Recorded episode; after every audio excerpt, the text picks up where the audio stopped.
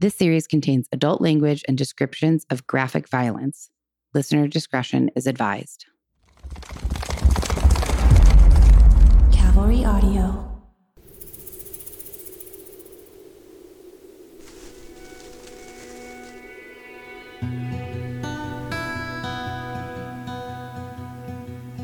Hello, and welcome back to Death by Southwest, the podcast where each week I share a different grisly murder story unique to the American Southwest, while my sister and co host tries to piece together the clues and unravel the mystery behind each of these heinous crimes. I'm your host, Margot, And I'm Jenna. and today we are on episode 19. Whoa. Whoa. so, on today's episode, we're going to take a deep dive into one of the most heinous crimes of the 20th century. This spine tingling murder story from the 70s left two people dead and two severely injured, and has even been compared to the Manson murders in terms of its brutality. We'll uncover the twisted tale of excessive wealth, passionate adultery, and cold blooded killings that have remained a mystery for decades. Brace yourself for a roller coaster of emotions as we unravel the chilling details of this unforgettable murder mystery. This episode is brought to you by Shopify. Do you have a point of sale system you can trust, or is it a real POS? You need Shopify for retail. From accepting payments to managing inventory, Shopify POS has everything you need to sell in person. Go to shopify.com slash system, all lowercase, to take your retail business to the next level today. That's shopify.com slash system.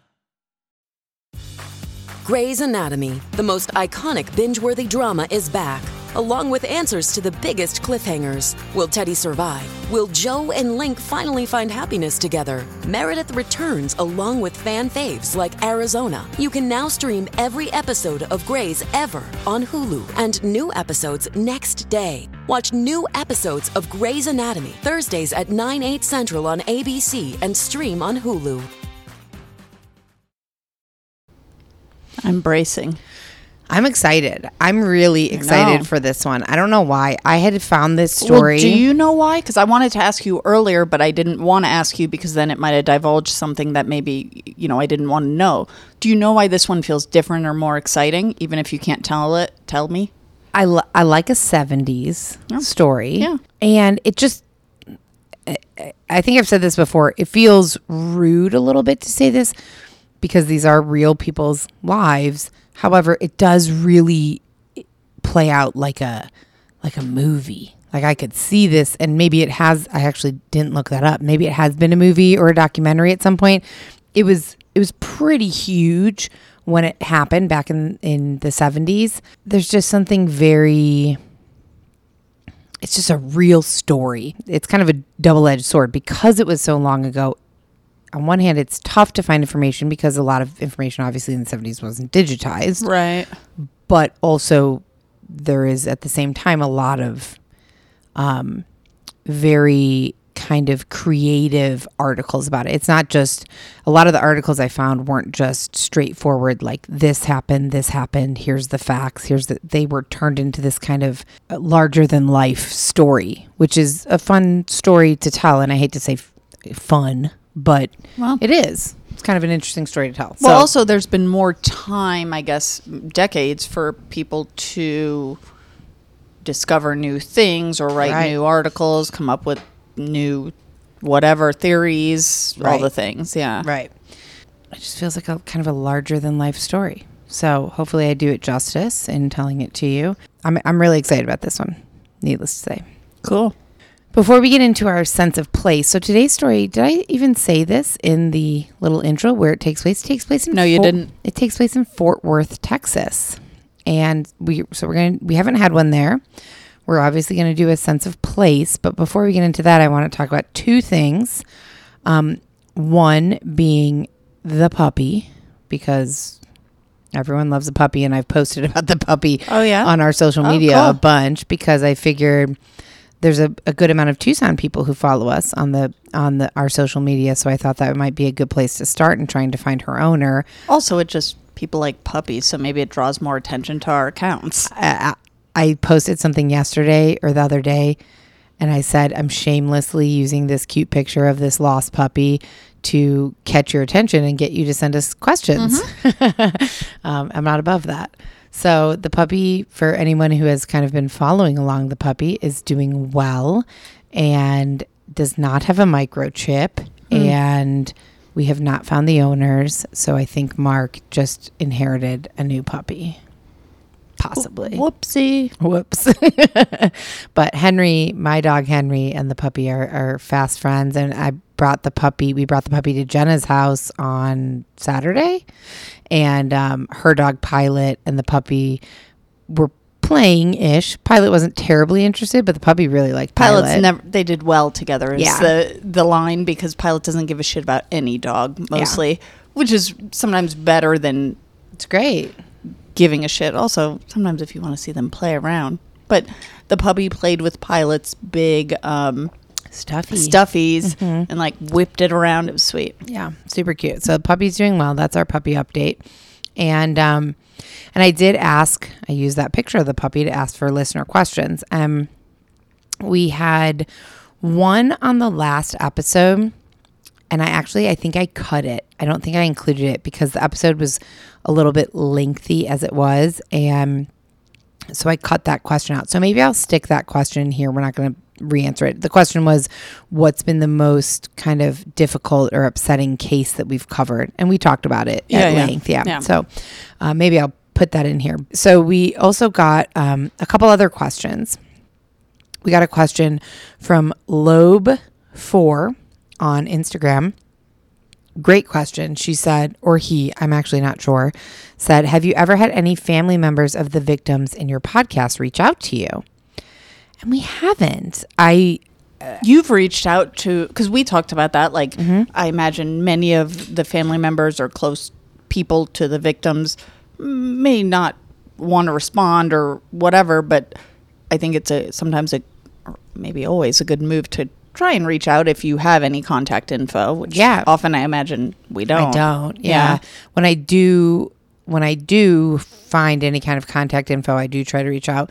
We have not though, and I don't know how I feel, but I, I don't feel any way about that. I would be, I would be super honored and welcome hearing from any um, victims or families or people involved families, but we haven't yet. So we'll see. Um, and then we got two more questions um, from Vicky L. Boyle. And her first question is How do we be a guest on your podcast? And I like that question. I don't really have an answer. I don't know. Um, I mean, we've talked about it. I mean, like Mark has done a couple lookup lists or Right. popped in for this or that because he either I wasn't available or and or he was more of an expert on certain gun things. Yeah. Um, so I think about that. You could be like knowledgeable about something, Mm-hmm. or just, I guess, in our day to day lives, which maybe that person isn't, or I'm guessing they're not. Right. Um, or I don't know. I don't know. Maybe Well, one day yeah. we'll have a, a special episode about listeners come on and do something. Well, so on the daddy issues, which you know what that is, but maybe for listeners, a, it just brief explanation is another podcast I produced um, with uh, Joe Buck and Oliver Hudson, and we, you know, they interviewed their celebrity friends. That was kind of the basis for the podcast, but occasionally when we didn't have a celebrity guest, they they were like, "Well, what should we do?" And they, you know, they would talk to each other. Anyways, uh, we occasionally did something called chat roulette, where we would send out a, a Zoom link, and we'd let any listener who they want. It was just an open link, and people could click on it. We'd say, "We're going to be on it this time," and they would click on it. I put it on Twitter, on Oh. Instagram, everything As many people as as many people as Oh. wanted to join and then i there was a waiting room on the zoom so joe me joe and oliver were on and then i would say to joe and oliver okay i'm letting in a guest and i'd let them in for about and i'd tell them before i let them in you know you got about six minutes ask them whatever you want talk to them whatever and so they would and then they'd leave i'd let in the next guest it kind of must have been a pain in the ass for the guests because they ended up kind of having to wait in line yeah. But if they like Joe Buck or Oliver or you or the podcast, like Right. it's worth the wait. Yeah, right. it I was imagine. super interesting because it was more than just calling in. Like we were on, they were on, vi- I was on video, but not, you couldn't see my face, but they were on video with these guests and they're, they're so wonderful and they were so cool, but it was really interesting to see these people interacting and asking questions and Joe and Oliver kind of like giving their advice on anything that these people asked, Yeah. you know, family stuff, relationship stuff, or just talking to them. So that's something that we could do. Or I think, um, We've mentioned, I think I've talked to our our first listener who reached out to us, Sherry. I've talked to her. She said like she would love to be on a lookup list, just kind of like as you, like just Oh, like, like asking questions. Yeah, asking questions and just like he, you know, she listens to every episode, so it kind of makes sense if there's a listener who listens to everything to have them on a lookup list because they'll know what I'm talking about and referring to. We could do the lookup list just like this on Zoom and have them zoom in, mm-hmm. you know, and maybe not for the whole thing, maybe for part of it. So I don't know if there's anybody listening. I guess the moral of this whole long conversation and answer to the listener question is if there's anybody listening who would be interested in popping into a lookup list, I'm going to say I'm not comfortable enough yet with the actual episodes and telling these stories to have a listener on. Like, I still get a little bit nervous. I want to make sure I don't fuck up the story. I have to concentrate a lot during these. But during the lookup list, I feel way more relaxed. I feel like we could have a listener on there and it'd be fine. Well, yeah. So, like in the nearer future, the Yeah. yeah. How do you become a? I'm just going to shift that listener's question to how do you become a guest on the on the bonus episodes? Exactly. Yeah. So I would say I don't. e- I don't even know if that's something that anybody would want to do. But if it is, That's an idea, and I put it on the lookup list list. There you to go. remember. DM us and let us know. And then the other question from Vicky L. Boyle. And I'm not sure I understand this question, but I'm I, I think it needs to be looked into. So sh- so it says murders dash women of Juarez podcast on the horizon. I don't know if like Like, ma- Juarez, Mexico. Mhm. like I'm wondering if that's like an idea that I think sh- yeah, maybe she's saying like, could that be an episode. an Or- episode? The way she put it to me Sounds like a whole a whole podcast. podcast. But either or, Women of Juarez, like women who have been murdered in Juarez, that could be like a It ten be, part uh, episode. Well, it could be lots of things, but Yeah. yeah. yeah, of course that can be on the horizon, even just as an episode or yeah, Yeah. okay. Well, Vicky, if you're listening, maybe like let us know, expand on that and let us know, and then we can see about making that happen. And mm-hmm. Just for for full transparency, Vicky L. Boyle is actually a friend. Hey, Vicky. We um I haven't seen Vicky in years, but we we lived next to each other in college here in Tucson and have known each other for probably 20 years. So even though I haven't seen her in probably 10 years, um, it's exciting. I'm so excited that you listen to the podcast, Vix. And uh, I went to her parents' Halloween party one year where we greatest Halloween party ever. Her parent, Vicky's from San Diego, and her parents are from England. Yeah, I the UK believe somewhere, Yeah. yeah. and throw or through. I don't know if they still do like the most phenomenal Halloween parties. It was really, fun. really, really fun. So, anyways, thanks for listening, Vicky, and thanks for your questions. And um, with that, we will jump into our sense of place, which is Fort Worth, Texas. Tejas.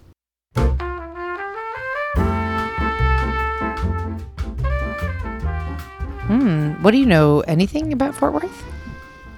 Uh, Dallas Fort Worth is the air the main airport when I've flown into Texas that I fly into. I guess I've also flown into Austin, Texas airport, whatever that Austin Bergstrom. Sorry. Wow. Um, uh, Dallas Fort Worth, I believe. Uh, I know it's kind of in the northern, like central north or, or north central or northeast central.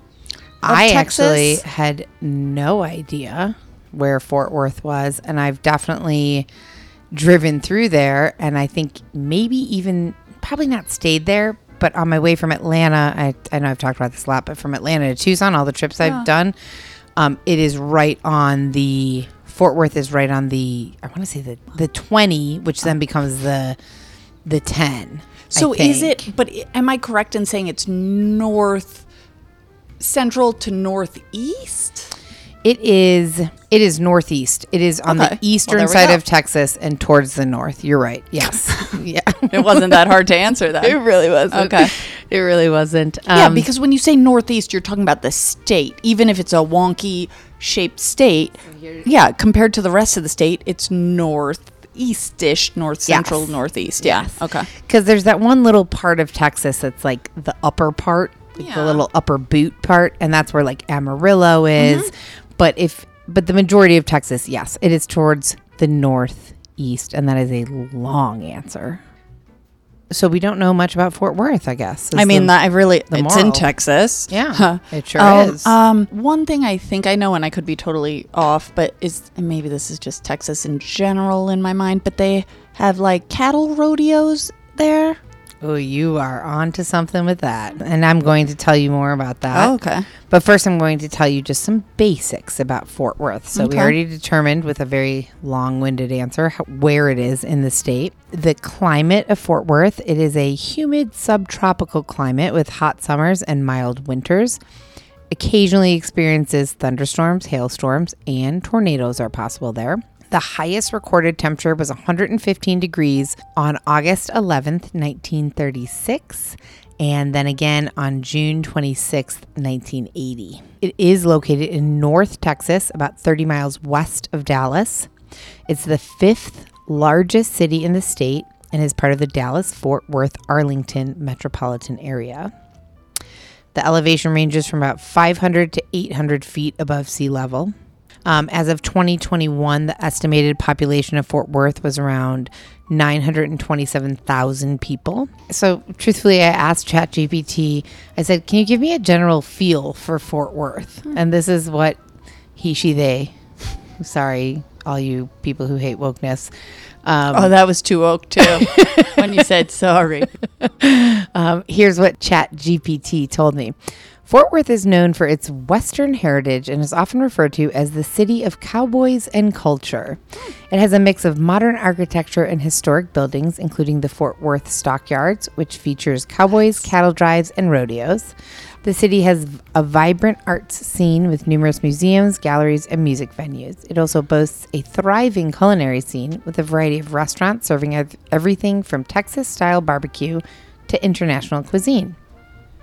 Overall, Fort Worth has a friendly and welcoming vibe with a strong sense of community and pride in its history and traditions.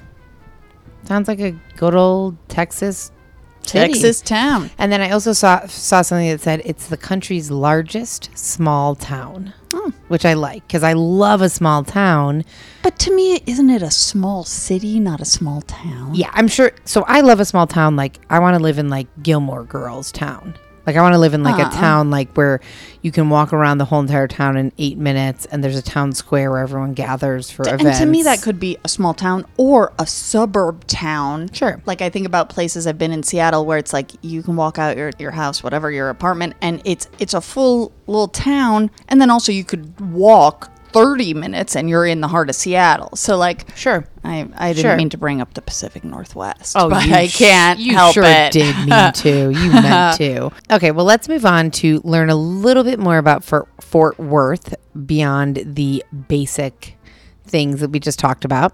Fort Worth was once known as Cowtown because it was a major center of the cattle industry in the late 1800s. Today, Fort Worth continues the cattle connection with a free twice daily cattle drive in the Stockyards National Historic District at 11:30 a.m. and 4 p.m. each day. Texas cowhands drive a herd of Texas Longhorns down Exchange Avenue hmm. Every day. every single day as a tribute to the city's cowboy heritage. Those. Po- I mean, that's I dope, and also the cows, I and also what's going to happen to the cows, anyways. So at least they get a little air.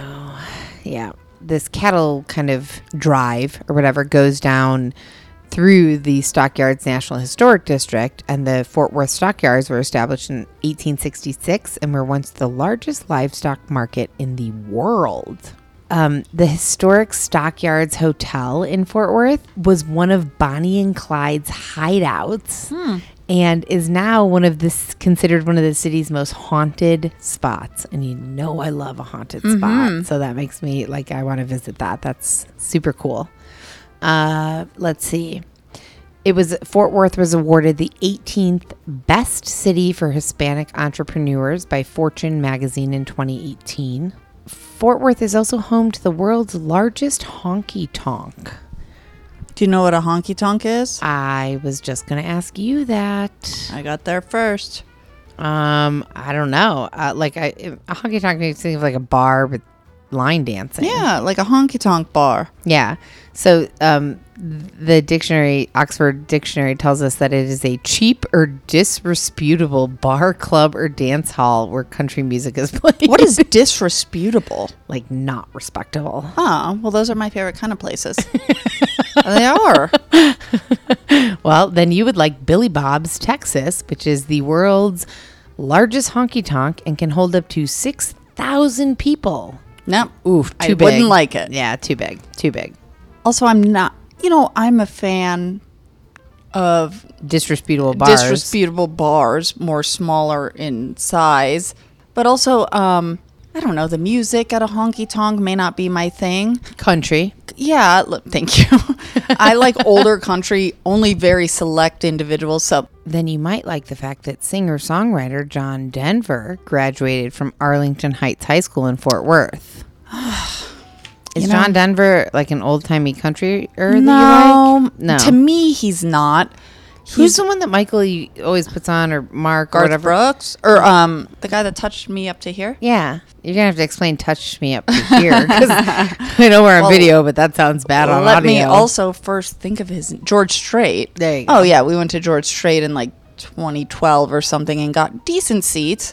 And then at the end, it was like I just elbowed my way up like I like to do, and I put my long arm out, and George Strait grabbed me by the hand and raised me up to my elbow, There you go. and I was open and willing for that. yes, John Denver, take me home, country, country road.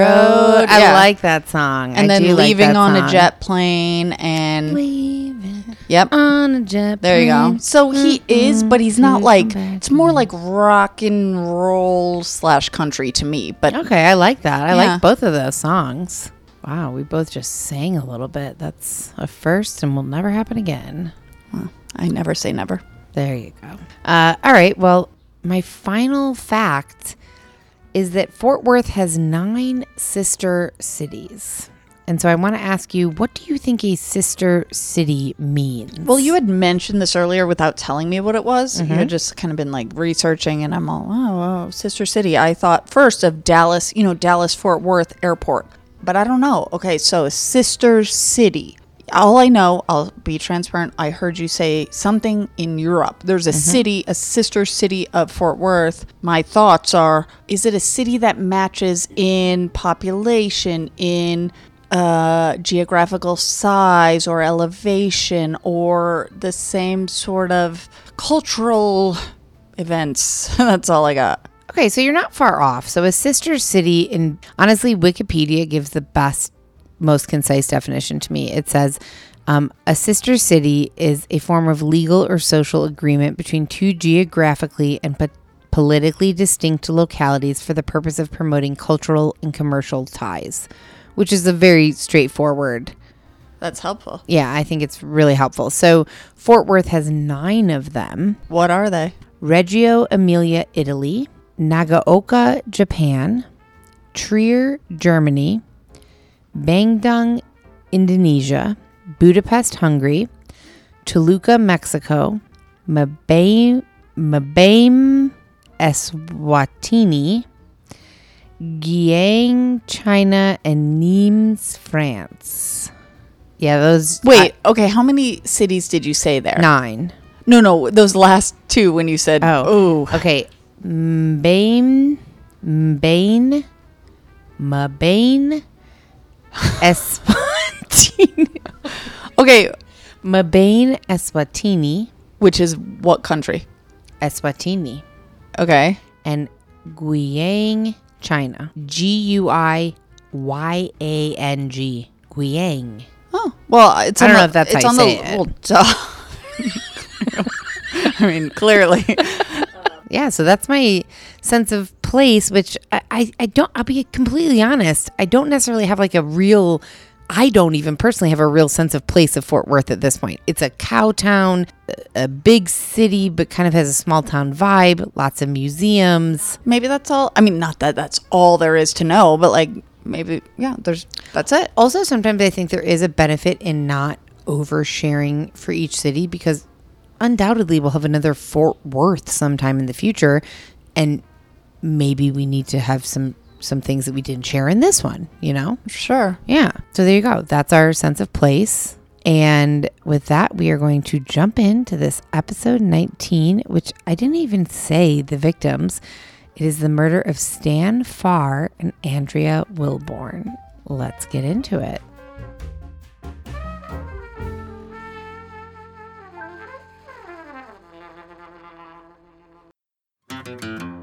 Don't miss what happens next in today's episode. We'll be right back after a short message from our sponsors. Hey, it's Kaley Cuoco for Priceline. Ready to go to your happy place for a happy price? Well, why didn't you say so? Just download the Priceline app right now and save up to 60% on hotels. So, whether it's Cousin Kevin's Kazoo concert in Kansas City, go Kevin, or Becky's Bachelorette Bash in Bermuda, you never have to miss a trip ever again. So, download the Priceline app today. Your savings are waiting. Go to your happy place for a happy price. Go to your happy price, Priceline. Wyndham Hotels and Resorts makes travel possible for all. Whether it's the long haulers looking for a great cup of coffee, a roomier rest for the on a whim road trippers, or a place to make summer memories with the whole family. No matter who you are, where you're going, or why, with 24 trusted brands to choose from like La Quinta, Days Inn, and Super 8, your Wyndham is waiting. Get the lowest price at wyndhamhotels.com. Restrictions apply. Visit website for more details.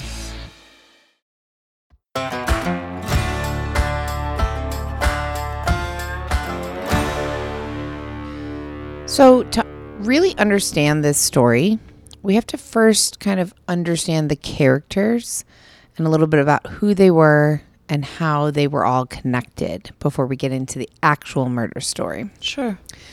So, we're going to start with somebody named Cullen Davis. His full name was actually T. Cullen Davis, which stood for Thomas Cullen Davis. And he was born on September 4th, 1933, in Fort Worth, Texas and he would eventually grow up to inherit a substantial fortune from his father, who made his fortune in the oil and gas industry. So, Cullen's father was Ken Sr., he had the nickname Stinky. Don't know why. He was born in 1895 uh, from Pittsburgh, and he only completed school up to sixth grade and then eventually became a World War One pilot and then moved to Texas and worked as a laborer for Mid Continent Supply.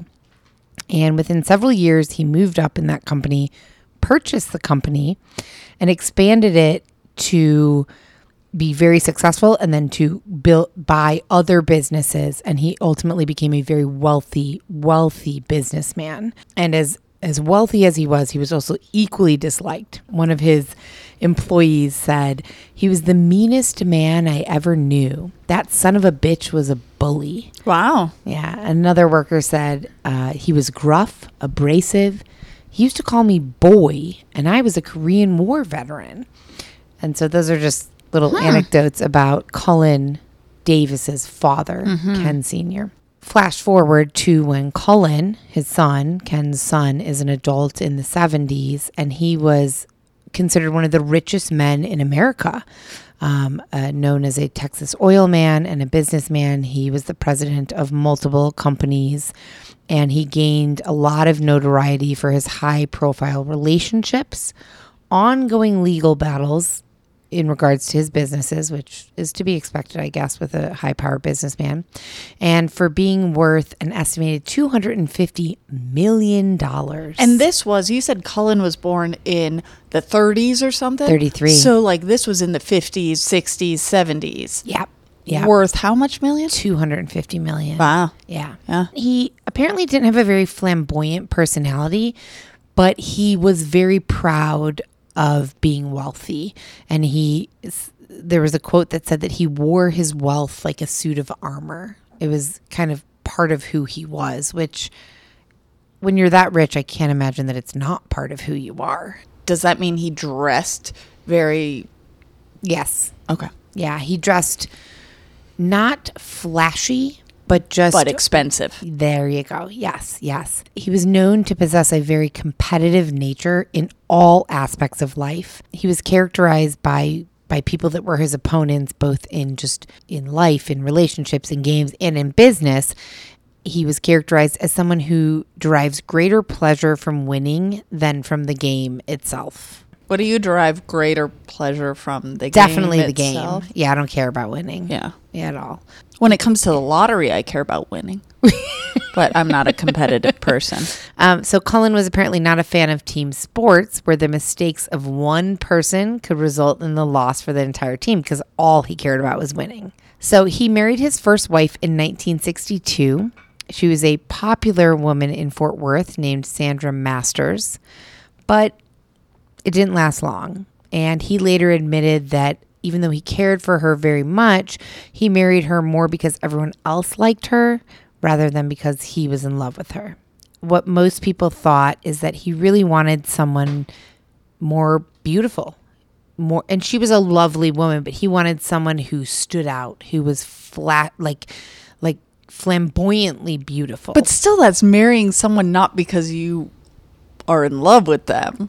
Right. I don't But- think he cared that right, much right, about right, that. I think he was looking for someone to have on his arm who turned heads that he also could get along with. And with. so, what's her face? Sorry, not what's her face. Sandra, Sandra did not turn heads like he wanted heads to turn. I believe so. Got it. Correct. He after him and Sandra kind of realized this wasn't going anywhere. They didn't I don't think at this point they were officially split up, but they were heading in that direction. And that's when he found someone named Priscilla Wilborn.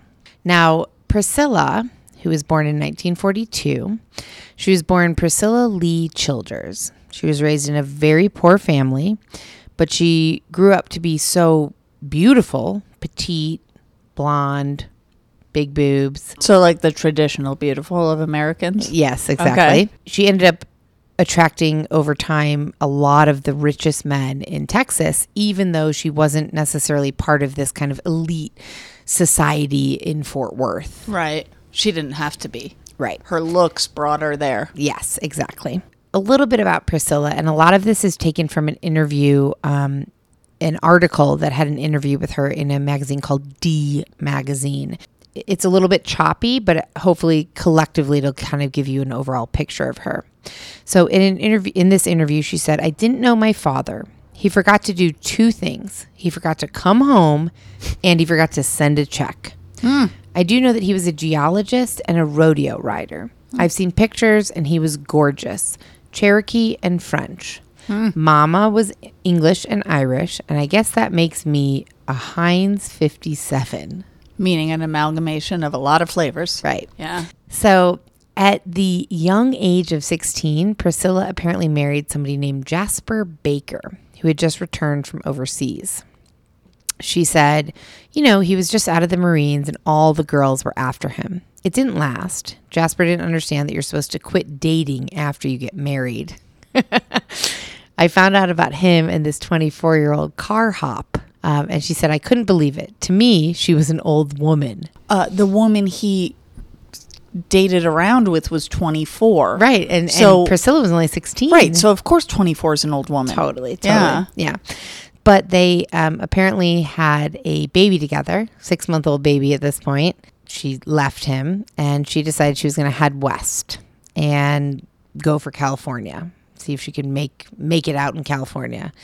And she couldn't. She left Fort Worth for California with her baby in tow and ended up, what, coming back? Mm-hmm. Yeah. Yeah. So she got she she actually ended up hitching a ride back to Houston with a friend, and um, about two jobs and ten months later, she then was married to a Houston used car dealer named Jack Wilborn.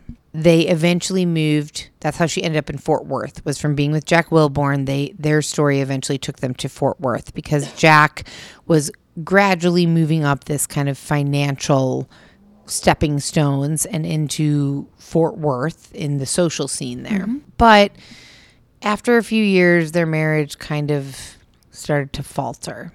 And around this same time, the marriage of Cullen, who we just talked about, and his wife at the time, Sandra, was also faltering. And this article that I read said it was both of their marriages were faltering for a similar reason, which I think is really interesting. And this is a direct quote. It said neither Cullen nor Priscilla had ever been allowed or allowed themselves a childhood for diff- for very diff- different reasons. Cullen was brought up in this very wealthy family. He there was a lot expected of him. Priscilla was brought up in a very poor family. Her dad wasn't there. She had to take She on a parental role, perhaps Right. for if she had, a baby siblings, like 16, Yeah, 17. that too. Yeah. Right. So uh, this article said they neither of them had ever fully grown up and now they felt like playing. So Priscilla recalls meeting Cullen.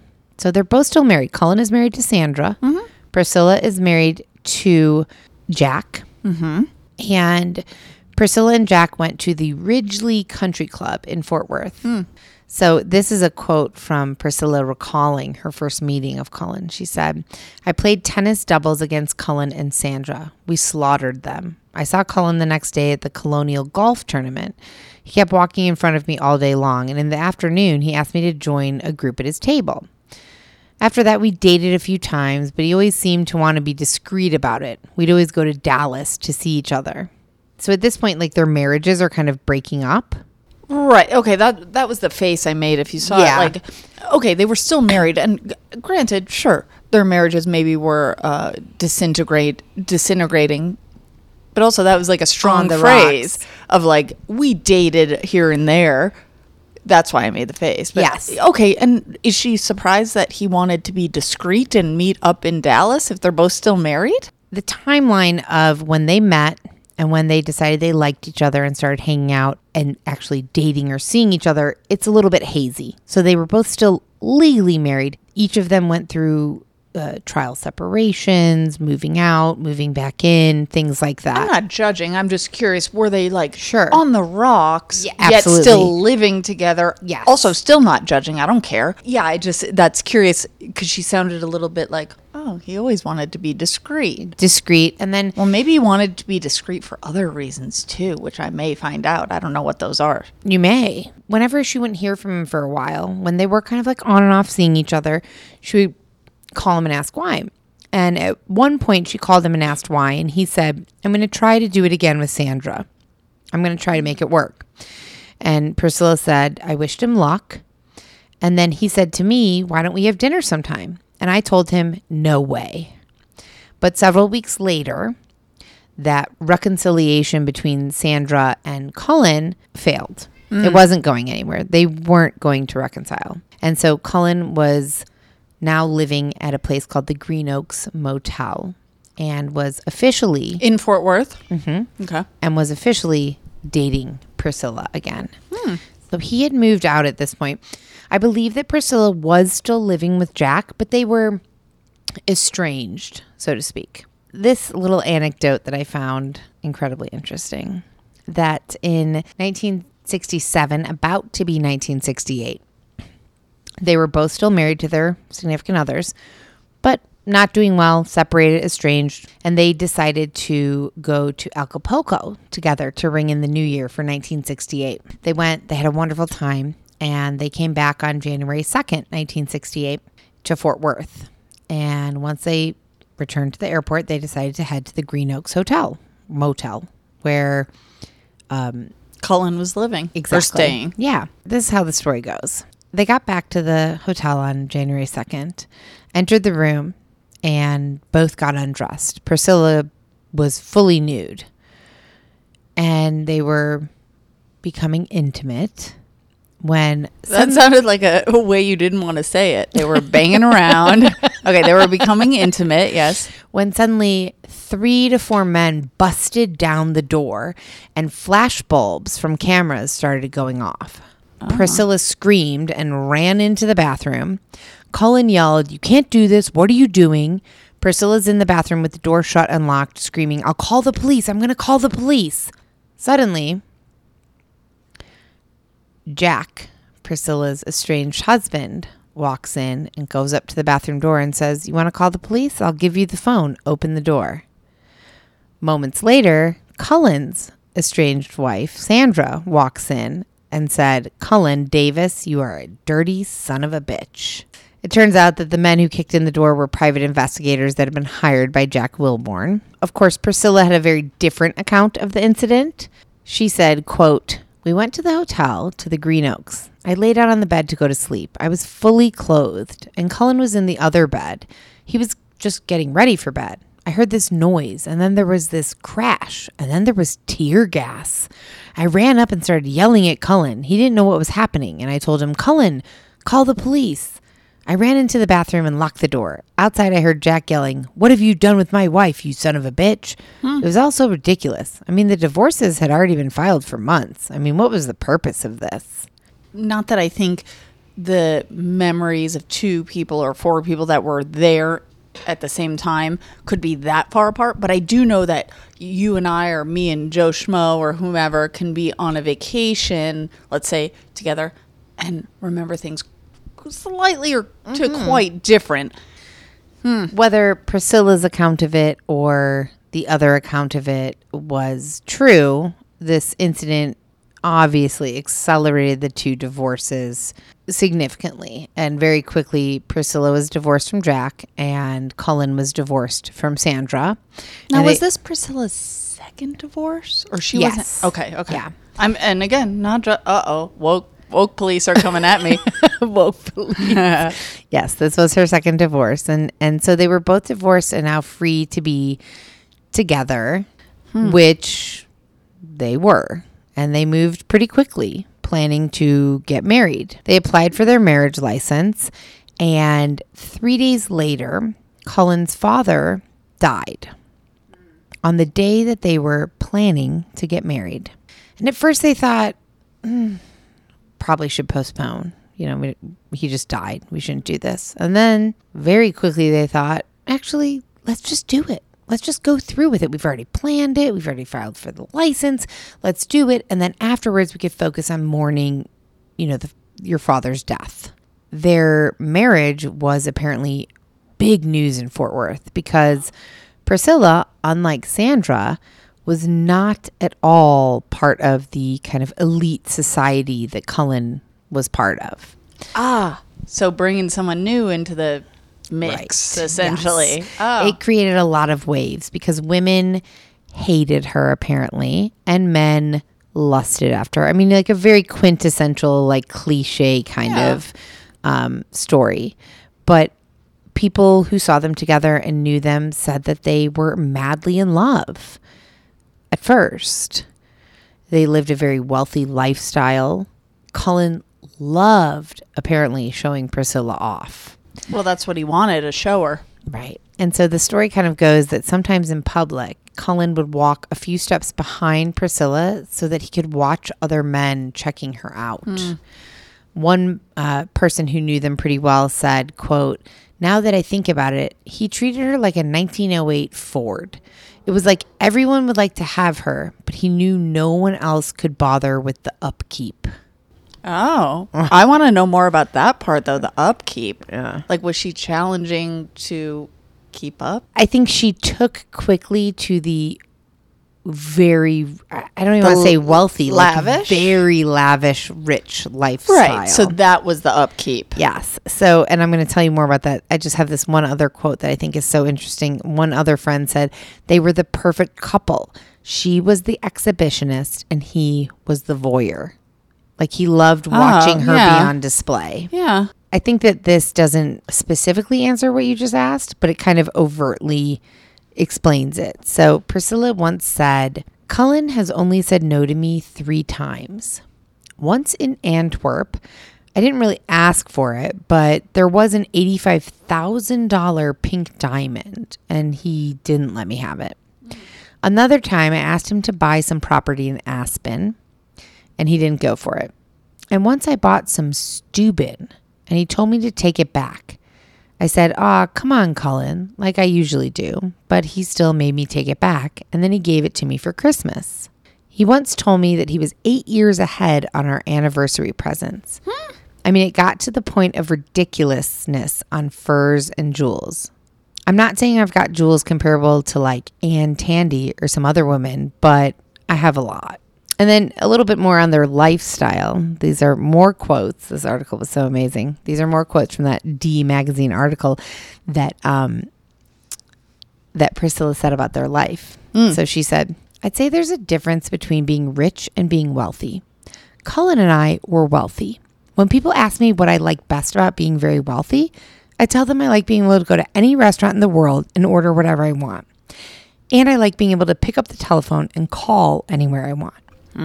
She also apparently liked being able to do anything she wanted, which sometimes included some weird fetishes. Okay. Another quote from Priscilla says After we were first married, Cullen and I were in Mexico looking for one of those shows.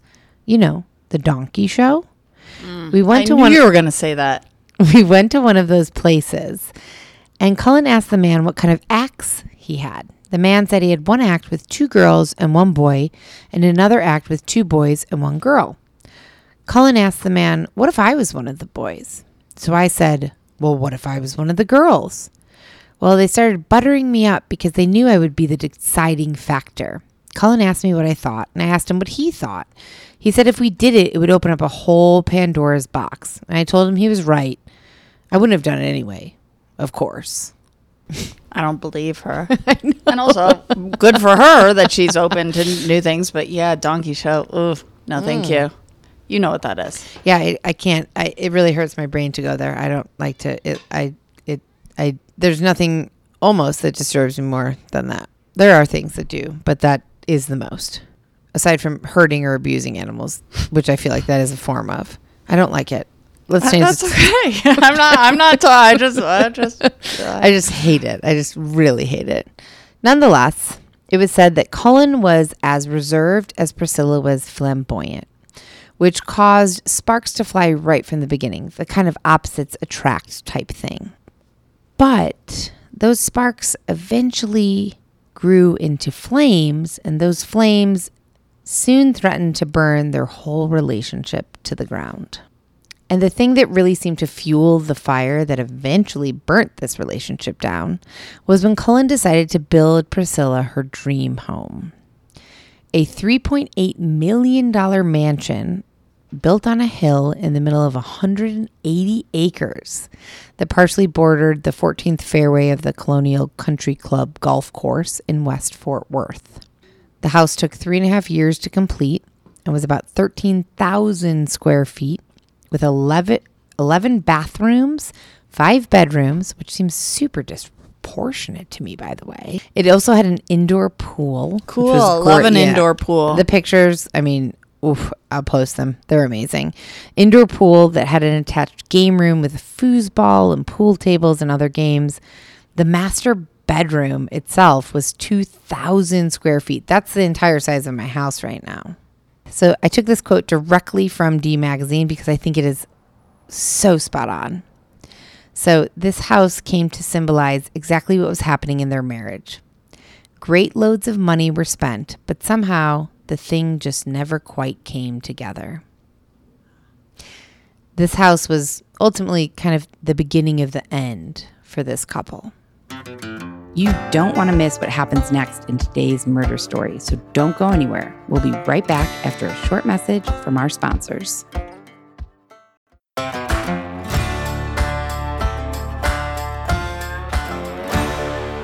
Apparently, Cullen had quite a temper, and he had become pretty abusive with Priscilla, hitting her repeatedly during blow up fights that they would have, and even breaking her nose twice and her collarbone once. Okay, whoa, that's a stark difference from what you said five minutes ago of his.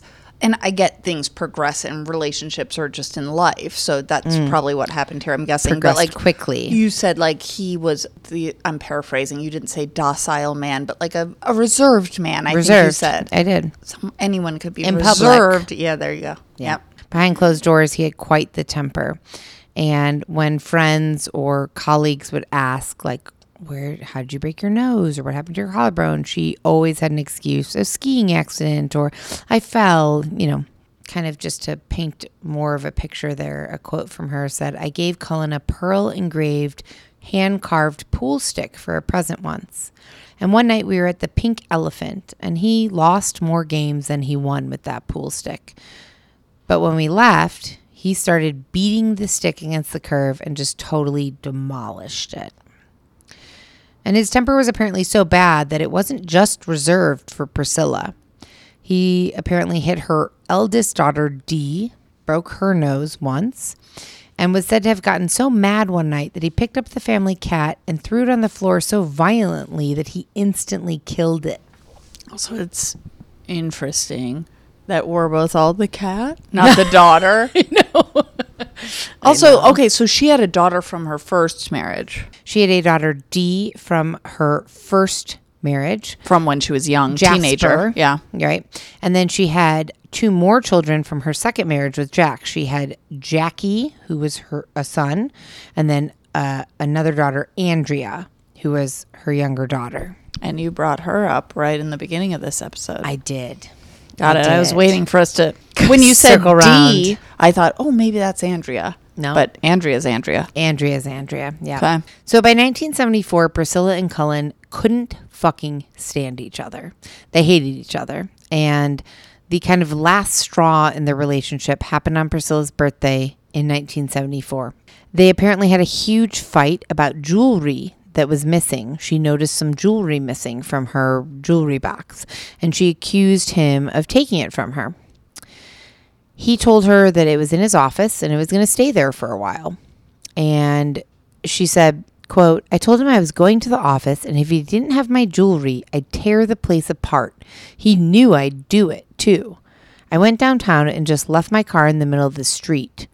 And then I ran into Cullen on his way downtown and he had the jewelry. And then there was a huge confrontation. And she screamed, Do you want a divorce? Well, you're going to get one. And Cullen said, That's all right. I've been there before. And she said, No, not like this, you haven't. She marched to the bank to cash a check that she had from him. The bank cashed that $1,500 check. And Priscilla said, I cashed it and I said to myself, Happy birthday, Priscilla. And her next move was to call attorney Ronald Altman. And she said, quote, I'd heard that if, you're going to get a divorce, you should get a criminal lawyer to handle it. Altman was skeptical when Priscilla described the current state of her relationship, and he suggested a restraining order, which was filed. Eventually, a judge ruled that Priscilla could stay in the house, and Cullen would have to pay her $5,000 a month for expenses and Wow, alimony. that- that's a fair amount. sure is. Back I mean, then, even now, that's a fair amount. Yeah. They didn't have children together. They did not. They the judge also ordered him to pay twenty five thousand dollars in legal fees for her, and to also pay for her medical bills, which were recently quite large because she had found out that she had two lumps on her left breast that were believed to be cancer. The judge also ruled that Cullen pay her about $24,000 in random expenses that she was incurring by running the house. The itemized list ranged from a new car for her daughter Dee to a $4,000 Neiman Marcus bill to a $10 grocery bill from the Ray Polk grocery. So, I mean, it just ran the gamut. It was everything. So, over the next few months, while these two were separated, Cullen was paying quite a bit of money to her. She was living in the house. They both started dating. Reconciliation was not totally ruled out. They had both talked about it. She'd even gone, I guess, to visit him in New York on a business trip and they had supposedly slept together. So there was some like talk of reconciling until Priscilla met Stan Farr. Stan Farr was six feet 10 inches. Huge man. He was described as a big teddy bear and just a very good, good man. He was around 30 years old when him and Priscilla met and started dating, and he was a former Texas Christian University basketball star. He once scored double figures in 14 straight games, which was apparently pretty rare. He was described as a very gregarious guy who loved going out and dancing and being at the nightclub. He was a manager of the Rhinestone Cowboy Club. Um, he was a concert promoter and he dabbled in land business, selling land. And he in in his kind of like nightclubby going and being he was kind of a celebrity a little bit in in Fort Worth because this college, this university that he played basketball at was there. Texas Christian, and I, I imagine if you're like a part of a a big sports team, you know, collegiate sports team, and you're six ten or whatever, six nine, you're You stand out. Yeah, you're you're hard to miss. Right. So if anyone's going to be a pseudo celebrity, He was. That's exactly what he was. He was a pseudo celebrity. Um, he had a lot of close friends who were musicians in the Texas music scene. Like, I don't know who these people are, but um, Rusty Wier and David Allan Coe. What? Oh my God, David Allan Coe sings one of my favorite songs that is like not That's one of cute. my favorite songs. Oh, Please come to Boston. Oh, Yeah. So Wow. he was good friends with him. He started dating Priscilla. They met and started dating. And by the summer of 1976, he had moved into the mansion with her. They were spending a lot of time together. And they would occasionally bump into Cullen, Priscilla's ex, and Cullen's new girlfriend, Karen Master.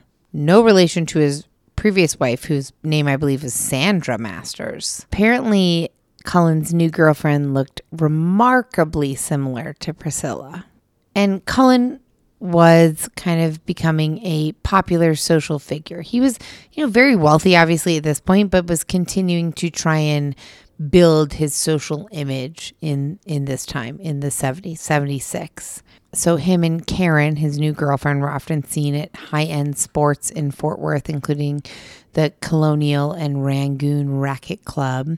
And at one point, this is a weird anecdote, but at one point, Cullen hosted a private screening of Deep Throat in a Winnebago at the Colonial Racket Club parking lot. what do you think about that? What are your thoughts? That he maybe had like a few sexual kinks and was a little bit, you know, maybe on the outskirts of sexual, what's considered, you know, white bread, regular sex life. Like he was kind of like dancing around the edges of that, perhaps. I don't mean that judgy. I just No, mean- no, no, yeah. no. I didn't think you did. I'm just thinking deep throat. So like a screening of deep throat in his Winnebago. Yeah, a little bit weird. Hmm. So apparently, a lot of people thought that that, that both of them, that Priscilla and Stan and Cullen and Karen were both, each couple was trying to kind of outdo each other in like our social public image of happiness. Like, oh, we're so happy. I win. I Yes, win. we yes, win. We win. Yeah. Exactly.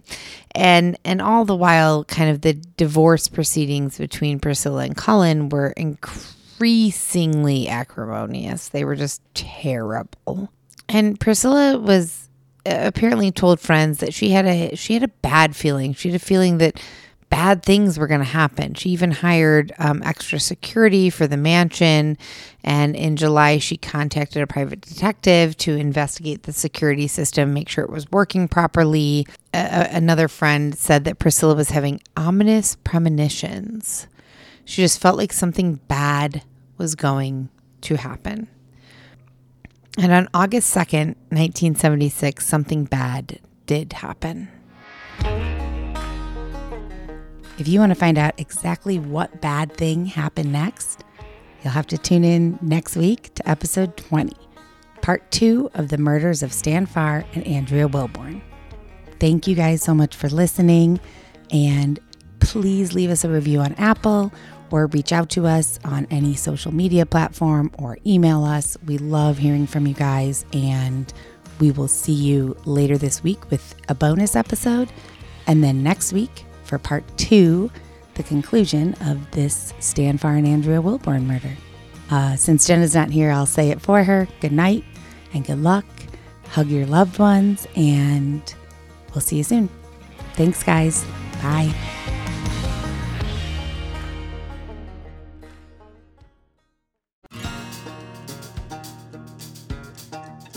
And if you want to see pictures of the victims, the murderers, and any additional related images, head over to our Instagram right now. Our handle across all social media platforms is death, then the letter X, and then Southwest spelled out. So D E A T H X S O U T H W E S T. Death X Southwest. Death by Southwest is a Cavalry audio production. Hosted by Jenna Schneider and Margot Carmichael. Produced by Margot Carmichael. Associate produced by Jenna Schneider. Executive produced by Dana Brunetti and Keegan Rosenberger. Audio editing and sound design by Revision Sound. Music by Soundstripe. And a special thanks to Edward R. Murrow for letting us borrow his famous sign off phrase good night and good luck.